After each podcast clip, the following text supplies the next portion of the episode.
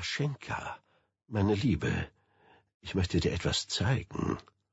Da ist etwas, von dem ich glaube, dass du es wirklich sehen solltest, bevor wir uns noch einmal unterhalten. Tassi, flötete Kuff, als er sie durch die fast verlassenen, nur schwach beleuchteten Korridore führte, ich will, dass du sehr gut nachdenkst.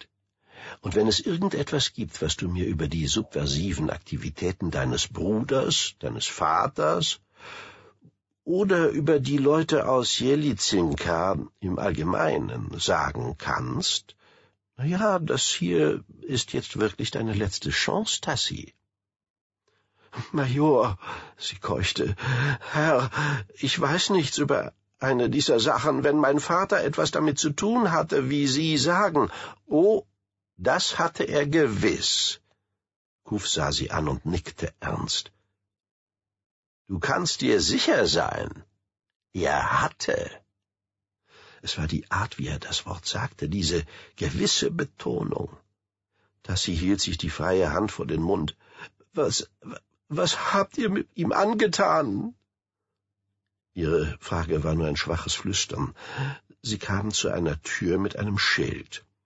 Kuff benutzte seine Chipkarte um den Mechanismus der Tür zu betätigen. Die Tür öffnete sich mit einem Klicken. Kuff hielt sie einen Spalt weit auf und rief hinein, Vassili, ist alles in Ordnung? Oh ja, Major, erklang die gedämpfte Antwort. Wir sind bereit. Kuff lächelte Tassi an. Das Lächeln eines Hais vor der Attacke. Meine Liebe, sagte er, drückte gegen die Tür und schob sie in den Raum. Ich werde dir etwas Unangenehmes zeigen und dir etwas noch Unangenehmeres erzählen, und schließlich werde ich dir einen noch viel unangenehmeren Vorschlag machen. Der Raum war beinahe komplett abgedunkelt, und die Lampen in der Decke verströmten nur ein unheimliches rotes Glühen. Tassi konnte die Gestalt eines kleinen Mannes in einem weißen Kittel ausmachen und die Umrisse einer länglichen Kiste oder eines Kastens, der mit einem weißen Tuch abgedeckt war. Der Kasten musste aus Glas sein, denn ein kleines weißes Licht in der Wand dahinter strahlte direkt hindurch und projizierte auf das Tuch eine milchige, geisterhafte Silhouette, den Schatten eines Wesens, das träge in dem Käfig hin und her tigerte. Komm näher, Kuf zog Tassi an den Kasten heran. Du brauchst keine Angst zu haben, es kann nicht an dich heran. Noch nicht. Sie stand neben dem KGB-Major, klammerte sich in ihrer Unschuld unbewusst an seinen Arm und starrte mit vor Schreck geweiteten Augen auf den undefinierbaren Umriss, der sich auf dem Laken abzeichnete. Sie hörte, wie Kuf den Wissenschaftler in dem weißen Kittel ansprach. Na los, Wassili, Lass uns doch mal sehen, was wir hier haben. Wassili Agurski zog an einer Seite des Lakens, und es begann langsam von dem Kasten herabzugleiten. Nun fiel ein wenig mehr von dem gedämpften Licht hinein. Dann glitt das Laken schneller herunter und sank auf den Boden. Das Ding in dem Kasten hatte seinen drei Betrachtern den Rücken zugewandt. Als es deren Blicke spürte, linste es über seine Schulter nach hinten. Tassi sah hin, starrte die Monstrosität ungläubig an.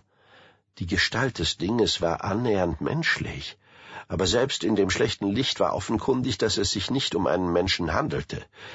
Es schien zu fressen und benutzte Klauen, bewehrte Hände, um sein Futter zu zerreißen und sich Fetzen rohen Fleisches ins Maul zu stopfen. Das Gesicht war größtenteils abgewandt, aber Tassi konnte sehen, wie die Kiefer malten und spürte den schauerlichen Blick des sehr menschlich wirkenden Auges, das über die Schulter zurückblickte. So wie es zusammengekauert auf dem sandigen Boden seines Kastens hockte, hätte die Kreatur ein Affe sein können, aber ihre schorfige Haut war faltig, und die Füße gruben sich mit zu vielen skelettartigen Zehen in den Sand. Ein Anhängsel wie ein Schwanz, der aber bestimmt kein Schwanz war, lag zusammengeringelt hinter ihr. Tassi schluckte, als sie sah, dass auch diese zusätzliche Extremität mit einem rudimentären, lidlosen, fast starren Auge ausgestattet war. Das Ding war eine unbeschreibliche Monstrosität. Und was es da fraß! Cassie zuckte heftig zusammen und tat einen Satz zurück. Die Kreatur hatte sich mehr Futter vom Boden der Glaszelle gekrallt, und plötzlich kam ein menschlicher Arm in Sicht, der in ihren schrecklichen Händen baumelte. Tassis Augen traten entsetzt hervor, als das Ding an der Hand und den Fingern des abgerissenen Arms herumkaute. Ganz ruhig, meine Liebe, sagte Kuf leise, als das Mädchen neben ihm aufstöhnte und schwankte. Aber das, es frisst einen, äh, einen Menschen? Kuf beendete den Satz für sie. Oder das, was von einem Menschen übrig ist. Ja, das tut es. Eigentlich frisst es alles an Fleisch, was es kriegen kann, aber es scheint Menschenfleisch zu bevorzugen. Ihr wurde schwarz vor den Augen, und sie musste sich mit ihrer freien Hand an der Glasscheibe des Kastens abstützen, um sich aufrecht zu halten. Entsetzt, aber zur gleichen Zeit fasziniert, konnte sie das Ding nur anstarren. Agurski war zu einer Wand des Raumes getreten und schaltete plötzlich das Licht an. Alles war mit einem Mal scharf und deutlich zu sehen. Die Kreatur warf ihr Fressen zur Seite und drehte sich fauchend zu Kuff und Tassi um, die beide unwillkürlich zurückwichen. Und da wurde sie ohnmächtig. Denn das Ding in dem Glaskasten war, oh, es war höllisch, einem Albtraum entsprungen. Aber was noch schlimmer war, wie monströs und verzerrt, wie fremdartig und verändert die Karikatur eines Gesichts auch war, das ihr entgegenstarrte, während es sie anfauchte, so war darin doch immer noch das Gesicht ihres Vaters zu erkennen.